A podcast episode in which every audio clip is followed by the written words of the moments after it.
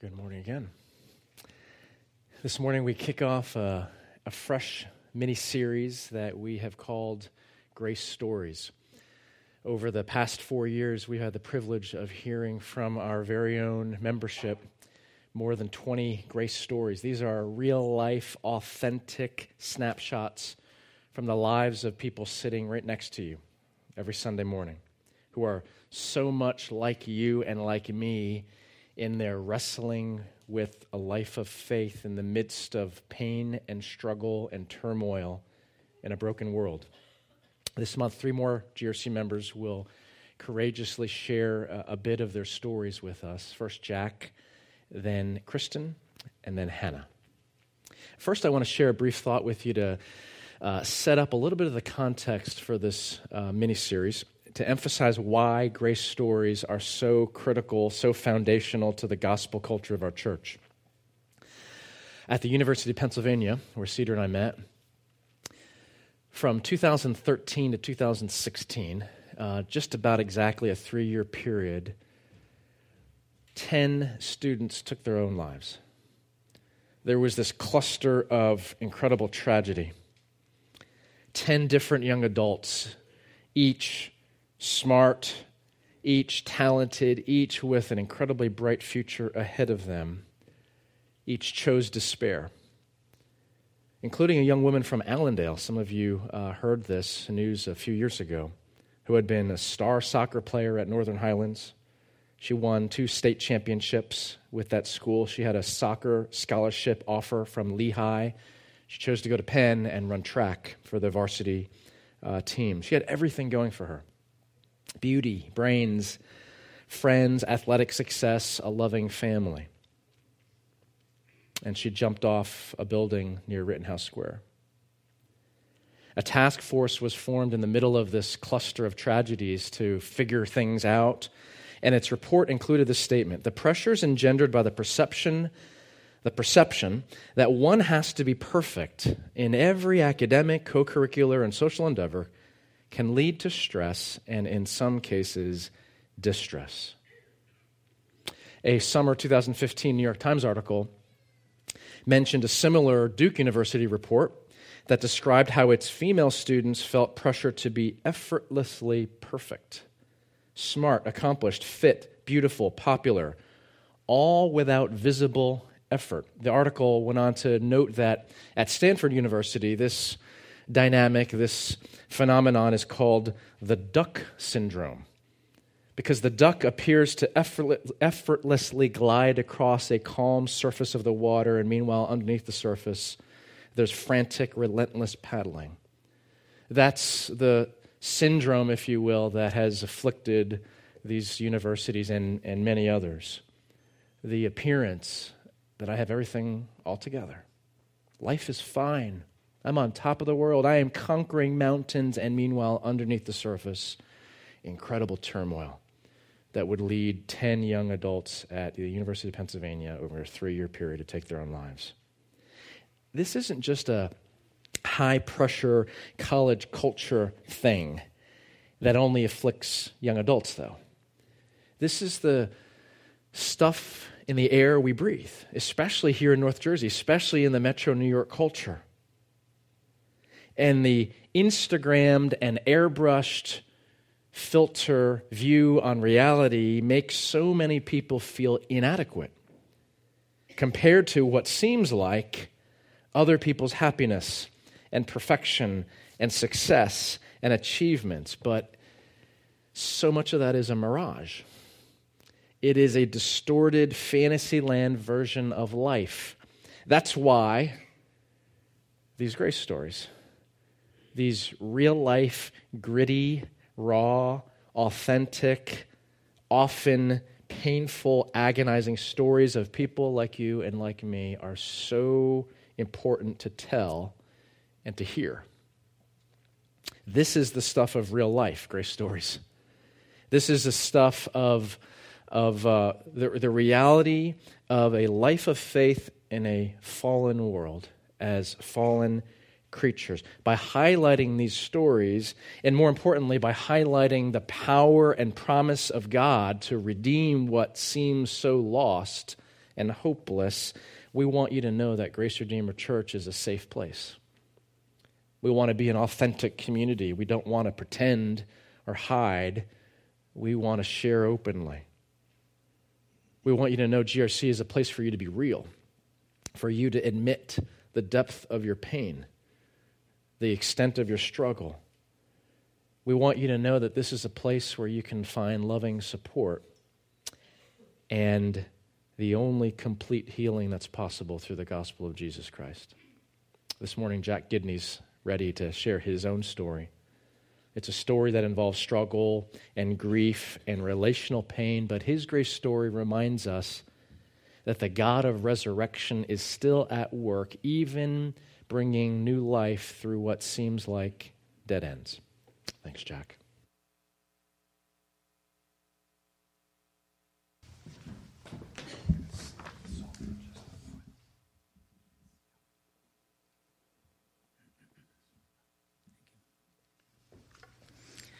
Good morning. My grace story actually started when I was born. I grew up in Edgewater, New Jersey, which is about 10 miles from where we are now in Teaneck. Edgewater now is nothing like it was back then. It used to be a small industrial town, including Ford Motor Company, Alcoa Aluminum, uh, Pfizer Chemical, and it had a two lane road that ran the length of it from Fort Lee to West New York. I grew up in the early 40s and 50s with my two sisters, my mom, and my dad. I saw no turmoil in my family or any arguments between my parents, so I thought every family would be the same. I found out later that if my parents did argue, it would be after we kids went to bed. I attended a small Presbyterian church with my family where I learned about Jesus and the devil. At that time, I did not have a personal relationship with the Lord Jesus. I graduated high school in 1960.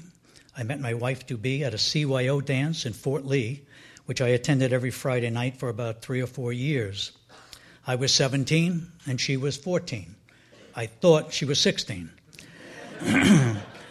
Five years later, in 1966, we became husband and wife, and in 1968, my first son was born. We were 23 and 26 years old at the time, and there was no manual how to raise a child. So, like other parents, we learned. In 1969, my second son was born. This time, we had some experience, and I had a second job. In 1972, my third son was born. These were a happy day's marriage. I was truly blessed and did not know it. And in 1986, I received a phone call at my job that my wife was having a hard time breathing and could I come home? at the time, she was being treated for asthma. When I got home, we went straight to the hospital. There, after an examination, a pulmonary doctor told me that she was engulfed in cancer. Seven weeks later, she was gone one day after our 20th anniversary. I basically wanted to die with her, even thoughts of suicide. I ignored my children. My youngest was living with his godparents. My second was going into a senior high school, senior high at school, and the oldest was going out on his own. They were all very close to their mother, and I was more the disciplinarian, making sure they kept the rules. The boys and I did not have a good relationship at the time. I remarried 17 months later, hoping to put my life back together, having my children back with me, and that did not happen. Meanwhile, I had another son nine months after my marriage. My wife had never been married, and we did agree to have one child. Twelve months later, my fifth son was born.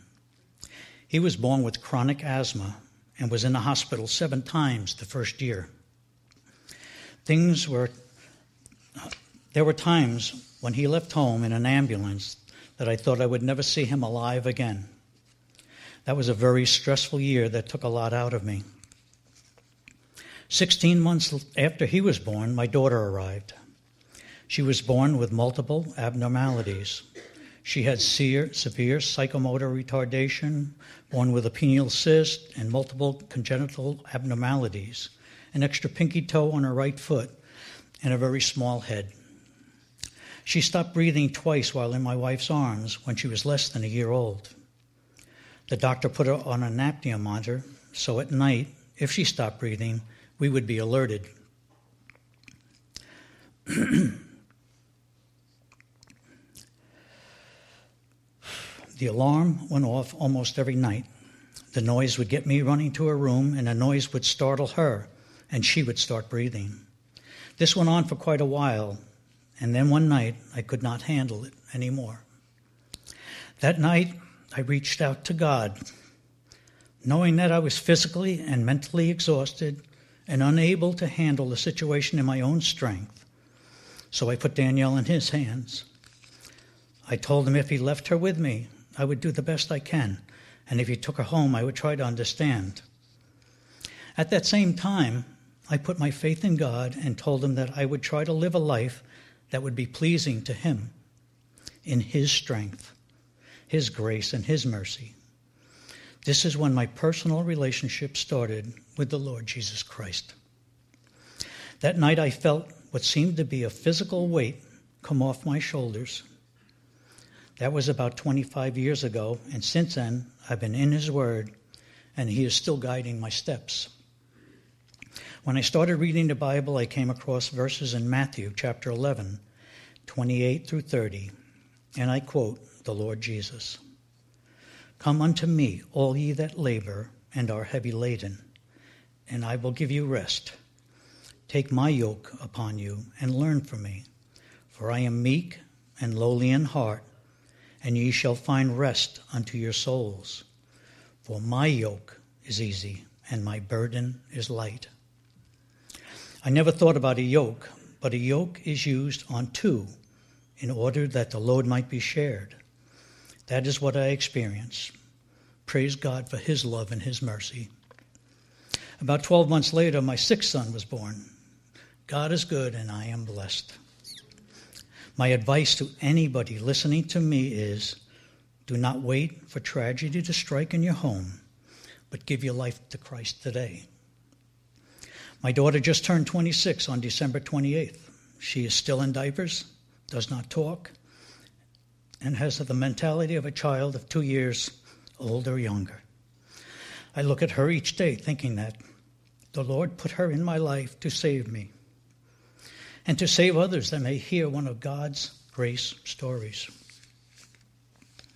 One of my sons, who is also on her guardianship responsibilities, told me if anything ever happens to his sister, she would never be put into an institution. Her brothers truly love her. What joy and peace that gives me. I am still under construction and have a lot to learn, and that can only be accomplished by being connected to the family of God and staying in His Word. So I quote a verse from the Apostle Paul taken from 2 Thessalonians chapter 3, verse 18. The grace of our Lord Jesus Christ be with you all. All to the glory of the Father, the Son, and the Holy Spirit. Amen.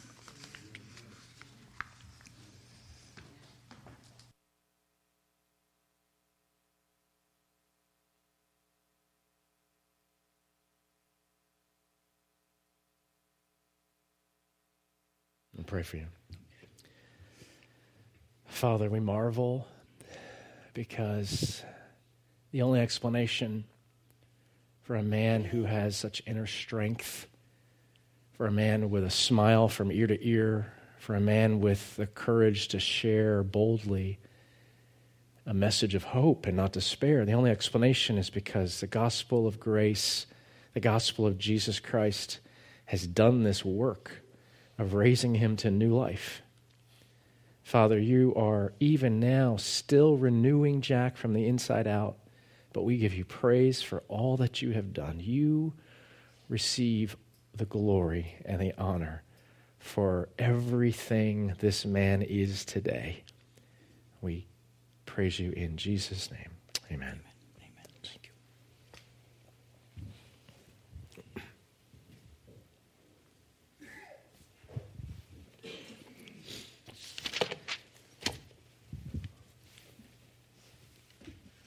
By the way, a lot of you don't know Jack because he's a second service guy.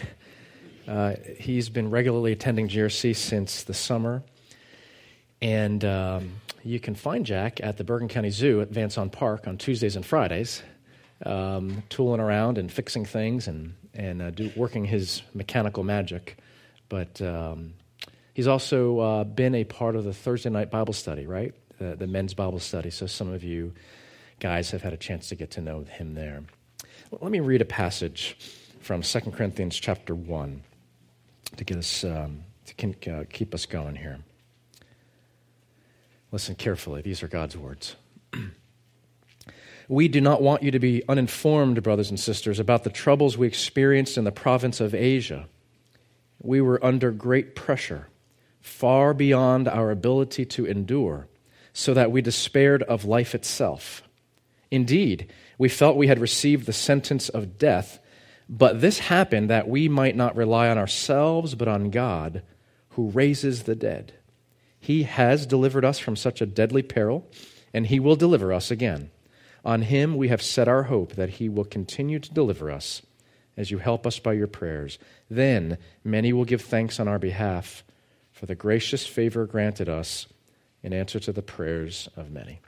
This is God's word. Let's pray. Lord, we do give you thanks. We do trust that the prayers of many have been at work in Jack's life over the years. Some perhaps unbeknownst to him. Father, we continue to pray this morning that uh, those here in despair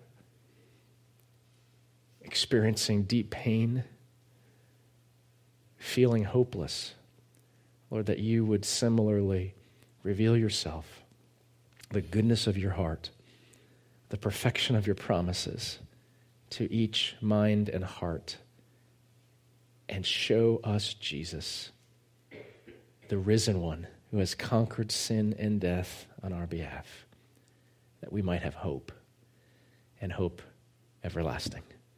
We pray in Jesus' name. Amen.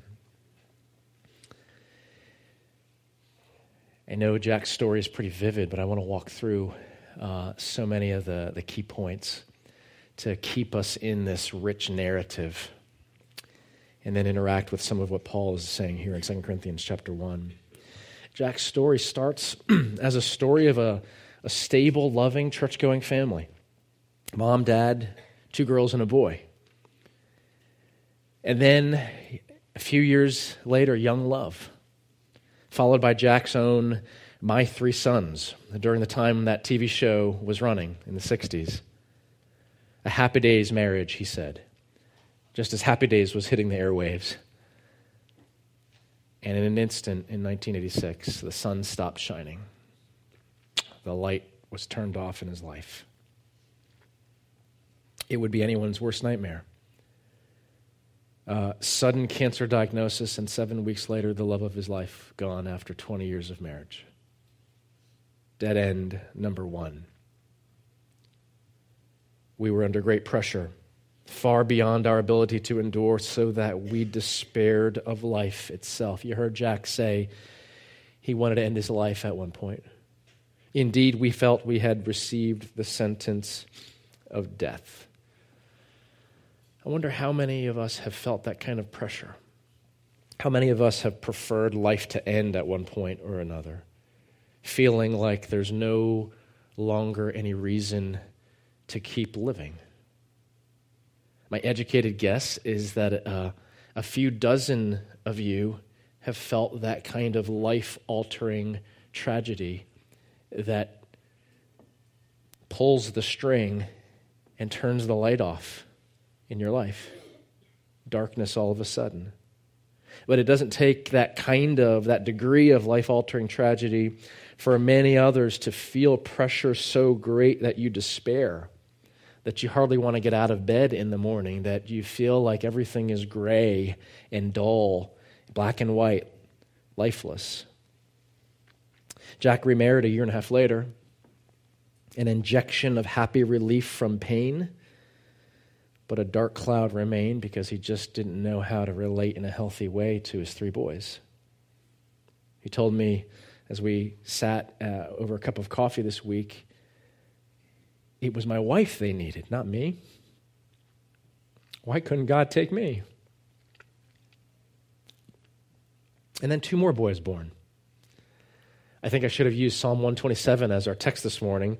Like arrows in the hands of a warrior are sons born in one's youth. Blessed is the man whose quiver is full of them. Jack has got a quiver, people. Six sons. But number five had such health problems in his first year of life that you heard Jack say several times as he got carted off to the hospital in an ambulance, he wondered if he'd ever see him alive again. And then Danielle to the world, to the world from a purely secular perspective that measures a life in terms of usefulness and productivity. To the world, her life is not a very valuable life. She was born with severe retardation, multiple congenital abnormalities. She'll never be able to care for herself or even have a simple conversation. And one night, when he got up yet again to check the monitor that indicated she had stopped breathing, he reached dead end number two, maybe two and a half, with his sick son. The most hopeless of all the obstacles Jack had faced in his life. The night he reached his breaking point. If Paul's words had been true before, now they even more accurately and painfully describe Jack's life once again, we were under great pressure, far beyond our ability to endure, so that we despaired of life itself. Indeed, we felt we had received the sentence of death. I can't go on anymore. Desperately crying out, he shared, I couldn't handle it. And that kind of dead end is exactly what God so often, so consistently, so graciously uses to bring about newness of life. Jack reached his ultimate dead end, but God. As you've heard me say many times, those are gospel words. But God. Verse 9 has more than the sentence of death part. There's a major transition point. There's a, there's a, a major um, flipping of the tone. Indeed, we had felt we had received the sentence of death, but this happened that we might not rely on ourselves, but on God who raises the dead. Jack's story is a vivid example of how salvation so typically unfolds in people's lives. When God hears, I can't do it anymore his response is always, No, you can't. You never could. But I have done it for you. Will you trust in me? This is why Jesus begins the Sermon on the Mount. That uh, in our uh, book of Matthew, at least three chapter long epic teaching stretch before the crowds on the countryside. This is why Jesus begins that entire teaching stretch of the Sermon on the Mount with this promise Blessed are the poor in spirit, for theirs is the kingdom of heaven. Blessed are those who know they have nothing left in their tank. Blessed are those, again, going back to Josh's preparation for the beginning of the worship service, blessed are those who, are, who know they're empty, that they might be filled up with all that God has in his abundance of gospel promises. The problem is that as long as we think we can do it ourselves, it's that two year old mentality that we just can't shake. I do, I do. The illusion of self sufficiency stifles faith, it smothers it. It prevents faith from taking root and growing and thriving. We think we can do it. We want to be independent. We don't want to depend on other people. We don't want to ask for help. We don't want anyone else to think that we are less than fully competent, less than fully equipped in every aspect of life to do everything it takes to achieve to attain. God becomes irrelevant in that scenario or unnecessary because I got it. I got this. I don't need any help. And you know what? Many of us here in Grace Redeemer Church, many of us seem to be doing a really good job at handling life. You're doing great. but your success, your good run of health, your nice family and nice home and nice job just may be the factor that is preventing you from fully realizing your desperate need of the saving grace of God. Because the illusion of self sufficiency is maintained by just enough success that you continue to think, I got this, no problem, I'm doing great, got myself through school, found the right job, weaved my way through obstacles and found this career niche where I'm thriving. For Jack, it took two life altering dead ends. Did you hear his challenge at the very end? If you're listening to me, don't wait for tragedy to strike. Put your trust in Christ today. Because for some people, that jolt may never come, and it'll be too late if you insist on making your own way, God will sometimes let you. And the ultimate price of living independently is this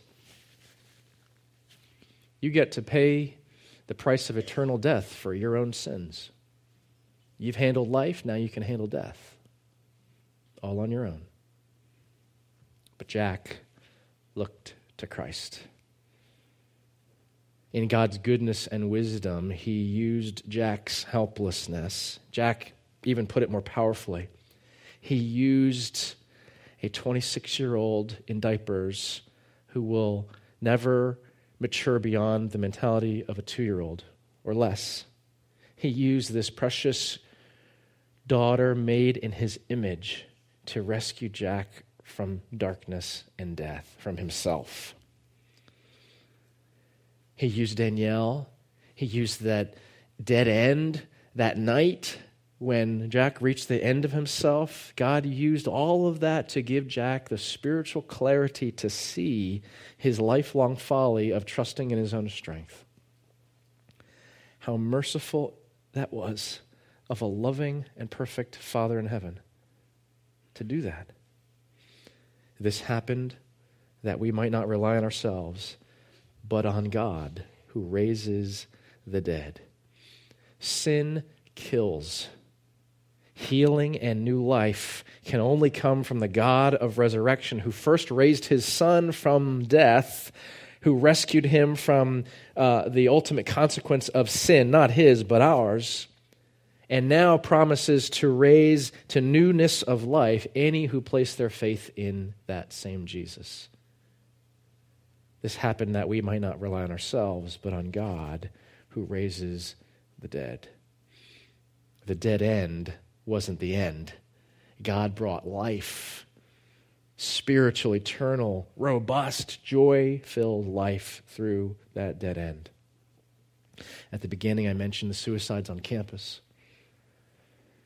Maybe some of you are at a real dead end in life, feeling despair whether from tragedy or along the continuum from the perception that you need to be perfect, that you should be farther along in life by now, making more money, wielding more influence, higher up, or that your grades should be better, or that you should have gotten into a better school. You just didn't cut it. Or, or, or that you, you should have some niche where you excel and you don't or you should be married, have some kids, be in better physical shape. Whatever it is, if you feel that you've hit a dead end, do not despair. There's hope. In your helplessness, turn to Christ, just as Jack did. Don't pray that God would give you the strength to accomplish what you need to accomplish. That's just seeing Him as the divine assistant you know, I could use a little help over here, but I got it.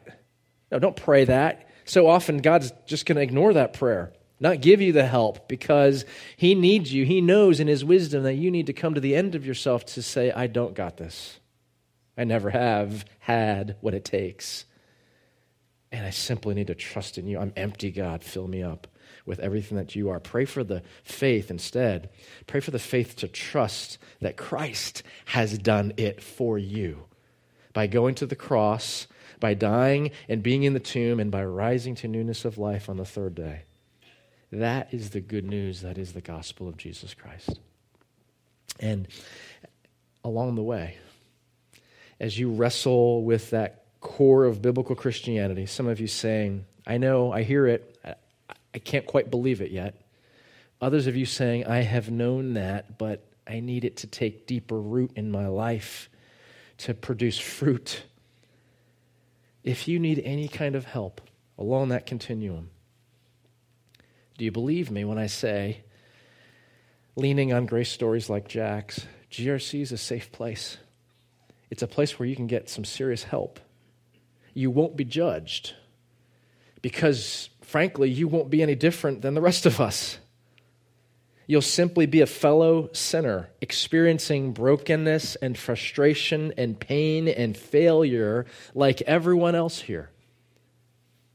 And we'll pray with you. We'll commiserate with you. We will point you to Jesus. We will offer whatever help circumstantially in your life that we can provide. So come talk to anyone serving communion today. Our pastors, our elders, deacons, deaconesses. Um, pop into Celebrate Recovery, which meets every Wednesday night right here at 7 p.m. with a meal. Or email counseling at graceredeemer.com and you will get a confidential interaction with a staff member pointing you in the right direction. And that direction is there is hope offered to you through faith in the gospel of Jesus Christ. Let's pray. Lord, only you, the God of resurrection, the God who raises the dead, only you, Lord, could give a promise that has any root, has any power, has backing in the face of the mess of life that so many of us experience, face, are rendered helpless by. But in our helplessness, you are the great helper. Give us that faith, trust that what we could never do in saving ourselves from sin, you have done through your Son, Jesus, our Lord and Savior. It's in His name that we pray. Amen.